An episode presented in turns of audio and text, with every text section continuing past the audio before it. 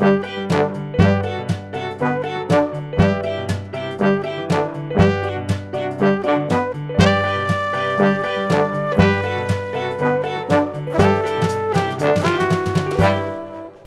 ค่ะ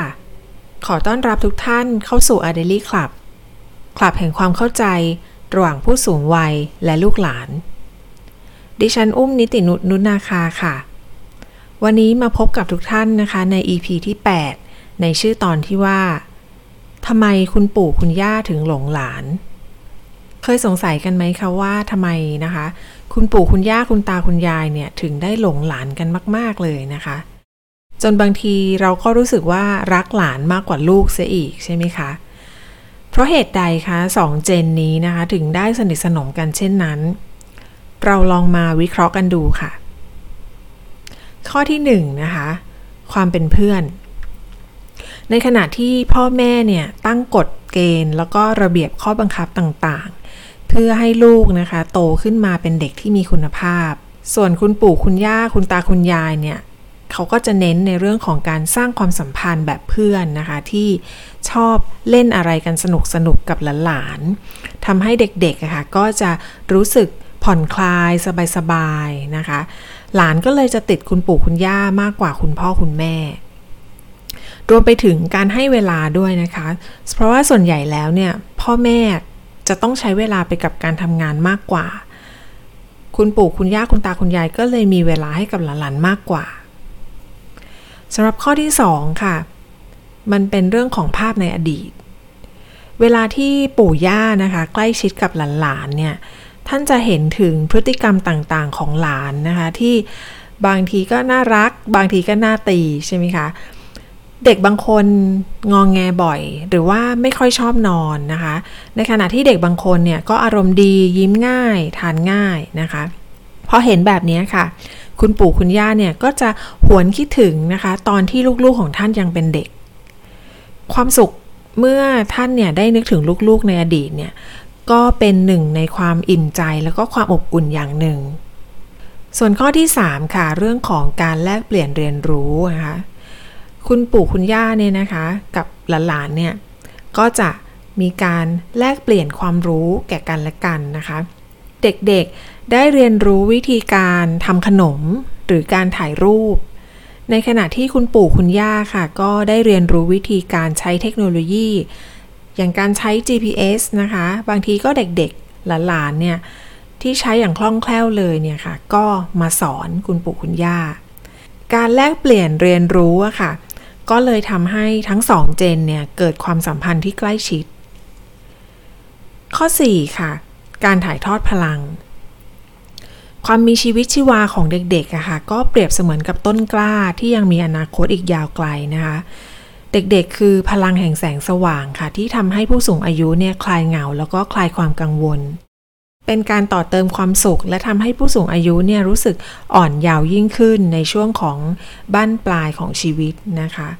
การได้เห็นหลานๆ ค่อยๆ เติบโตจนเป็นผู้ใหญ่นะคะ จึงเป็นความสุขอย่างหนึ่งของผู้สูงวัย การที่ผู้สูงวัยช่วยเลี้ยงหลานเนี่ยทำให้พวกท่านคลายเหงา เพราะว่ามีกิจกรรมต่างๆ ที่เพิ่มขึ้นมาแล้วก็ยังทำให้สังคมของท่านเนี่ยเปิดกว้างขึ้นอีกด้วยนะคะ เพราะว่าบางท่านเนี่ยก็ มีหน้าที่ที่ต้องไปรับส่งหลานที่โรงเรียน แทนคุณพ่อคุณแม่ แต่ในขณะเดียวกันนะคะ เมื่อคุณปู่คุณย่าคุณตาคุณยายเนี่ยรักแล้วก็หลงหลานมากๆนะคะ ก็อาจจะทำให้เกิดการตามใจที่มากจนเกินไปในมุมมองของพ่อแม่นะคะ จนบางครั้งเนี่ยพ่อแม่ก็เริ่มรู้สึกว่าอยากจะพูดคุยอย่างจริงจังกับคุณปู่คุณย่าขึ้นมาแล้วก็ได้ ล่าสุดนะคะดิฉันได้ไปอ่านเรื่องราวเกี่ยวกับการที่คุณยายท่านหนึ่งนะคะ สปอยหลานนะคะ ในเพจที่ชื่อว่าเข็นเด็กขึ้นภูเขาค่ะสำหรับเพจนี้นะคะ ก็เป็นเพจที่ร่วมกันสร้างขึ้นมาโดย จิตแพทย์เด็กและวัยรุ่น 4 คนค่ะ ก็ในเพจนะคะ ก็มีคุณแม่ท่านหนึ่งเขียนเข้ามานะคะ น่าสนใจมาก ๆ เลยค่ะว่า สวัสดีค่ะคุณหมอ แม่พยายามมีกฎระเบียบกับลูก แต่มีคนตามใจลูกเวลาที่แม่ไม่อยู่ บางทีเอาโทรศัพท์ให้ลูกเล่นนานๆ ป้อนข้าวตลอดทั้งที่บอกให้กินเอง ที่ยากเพราะว่าคนคนนั้นก็คือคุณยายของลูกค่ะ จะพูดยังไงให้เข้าใจดีคะ แม่เหนื่อยขอบคุณค่ะคุณหมอ คุณหมอก็น่ารักนะคะ ก็มาตอบให้ค่ะว่า ต้องอาศัยความเข้าใจนะคะในความแตกต่างทางความคิด แต่ว่าสิ่งที่เหมือนกันค่ะก็คือว่าท่านมีความรักแล้วก็ความปรารถนาดีต่อเด็ก ซึ่งถือว่าเป็นจุดร่วมในการปรับความคิด เพราะว่าคงไม่มีบ้านไหนนะคะที่ทั้งสองเจนเนี่ยจะเลี้ยงลูกได้เหมือนกันร้อยเปอร์เซนต์ก่อนอื่นค่ะก็คงต้องขอขอบคุณท่านก่อนนะคะ ที่มอบสิ่งดีๆ ให้หลานมาตลอด แล้วก็ค่อยหาวิธีการ หาโอกาสนะคะ พูดคุยกับท่านอย่างจริงจัง ส่วนเรื่องสำหรับการสปอยที่เห็นชัดๆเนี่ยอย่างการซื้อของมาให้ เราก็มีวิธีการแนะนำ4ข้อด้วยกันนะคะ ข้อ1นนะคะ ถ้าคุณปู่คุณย่าเนี่ยชอบซื้อของเล่นให้หลาน อยากจะแนะนำให้ท่านซื้อโดยที่มีวาระของการให้ค่ะ เช่น วันเกิด ปีใหม่ วันพิเศษ หรือให้ในโอกาสที่หลานนะคะ สอบได้เกรดสี่ทุกวิชานะคะ ของสิ่งนั้นเนี่ยจะได้เป็นของที่หลานๆนะจดจำแล้วก็มีคุณค่าทางจิตใจนะคะแล้วก็เด็กจะสามารถรับรู้ได้ว่า เนี่ยแหละคือรางวัลพิเศษนะคะที่เกิดจากความที่เขาเนี่ยอดทนอุตสาหะ หรือว่ามีความพยายามในการที่จะก้าวข้ามผ่านอุปสรรคใด ๆ ก็แล้วแต่นะคะสำหรับข้อที่ 2 ค่ะ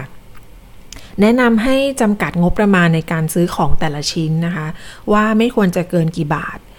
ราะว่าของบางอย่างนะคะมีมูลค่าสูงเกินกว่าที่เด็กๆอะ่ะจะสามารถเก็บรักษาไว้ได้นะคะเด็กบางคนอยากจะเอาของไปอวดเพื่อนที่โรงเรียนอย่างเงี้ยค่ะ ของบางชิ้นเนี่ยอาจจะแพงเกินไปนะคะ แล้วก็ไม่ปลอดภัยด้วยสำหรับข้อ 3 ค่ะ บอกท่านว่าของที่คุณตาคุณยายหรือคุณปู่คุณย่าอยากจะซื้อเนี่ยควรจะได้รับการเห็นชอบจากคุณพ่อคุณแม่ก่อน อย่างเช่นเสื้อผ้า หนังสือหรือบอร์ดเกมอะค่ะ เพราะว่าบ่อยครั้งอะคุณปู่คุณย่า คุณตาคุณยายเนี่ยที่ไม่ได้เจอหลานนานๆนะคะ ก็อาจจะไม่ได้ติดตามพัฒนาการของหลานว่าในขณะนั้นเนี่ยหลานมีความสนใจอะไร หรือว่าหลานโตแค่ไหนแล้ว หรือชอบอ่านหนังสือแบบไหน และคุณพ่อคุณแม่เนี่ยอยากจะให้หลานในวัยในวัยนั้นๆเนี่ยได้อ่านหนังสือแบบไหน การที่คุณพ่อคุณแม่ได้รู้ก่อนนะคะ ก็จะทำให้ของที่คุณปู่คุณย่าซื้อมาเนี่ย ไม่สูญเปล่าแล้วก็ได้ใช้ให้เป็นประโยชน์จริง ๆ ข้อ 4 ค่ะ ให้อะไรก็ไม่ดีเท่ากับให้ความรักนะคะ บางทีการใช้เวลากับหลานๆทำกิจกรรมร่วมกัน โดยที่ไม่ต้องมีสิ่งของมาให้เนี่ยค่ะ อาจจะเป็นประโยชน์มากกว่า หรืออาจจะดีกว่าก็ได้ เพราะว่าถ้าหลานๆนะคะ ได้รับของขวัญในครั้งแรก ๆ แล้วอะค่ะ เด็กๆจะเกิดความคาดหวังนะคะ ว่าในครั้งต่อๆไปอะพวกเขาจะต้องได้ของเหมือนกัน แล้วความคาดหวังเนี่ยค่ะ ก็จะไปสร้างภาระใหม่ให้กับพ่อแม่ด้วยนะคะทำให้พ่อแม่ก็ต้องมาอธิบายให้เด็กๆเข้าใจอีกนะคะ สุดท้ายแล้วนะคะ ถ้าหากว่าคุณตาคุณยายอะต้องการเอาชนะใจหลานนะคะ ดิฉันมองว่าไม่ควรที่จะแลกความรักกับสิ่งของ แต่ควรจะให้ความรักนะคะ ผ่านกิจกรรมที่ทั้งสองเจนอะได้ใช้เวลาร่วมกันได้ทำร่วมกันจะดีกว่า เพราะเมื่อโตแล้วอะค่ะ เราอาจจะจำไม่ได้เลยก็ได้ว่า สิ่งของที่มีคนให้อะใครเป็นคนให้เรานะคะ แต่ว่าเราจะจำได้ค่ะว่า ความทรงจำที่เกิดขึ้นที่มีต่อคุณตาคุณยายอะค่ะ ครั้งหนึ่งดิฉันก็จำได้ว่าคุณคุณย่าเนี่ยเคยสอนดิฉันทำขนมนะคะ แล้วก็เคยตำหมากกับคุณย่านะคะ หรือเด็กๆ บางคนอาจจะจำได้ว่าเคยพายเรือเก็บดอกบัวกับคุณตาอะไรแบบเนี้ยฉะนั้นดิฉันมองว่าการมอบความทรงจำที่ดีให้กับเด็กอะค่ะ จะเป็นสิ่งที่เป็นความทรงจำที่ติดตัวเขาไปตลอดจนเติบโต สำหรับวันนี้นะคะ ก็ขอขอบคุณที่ติดตาม a d ด l y Club ค่ะ แล้วพบกันใหม่ตอนหน้า สวัสดีค่ะ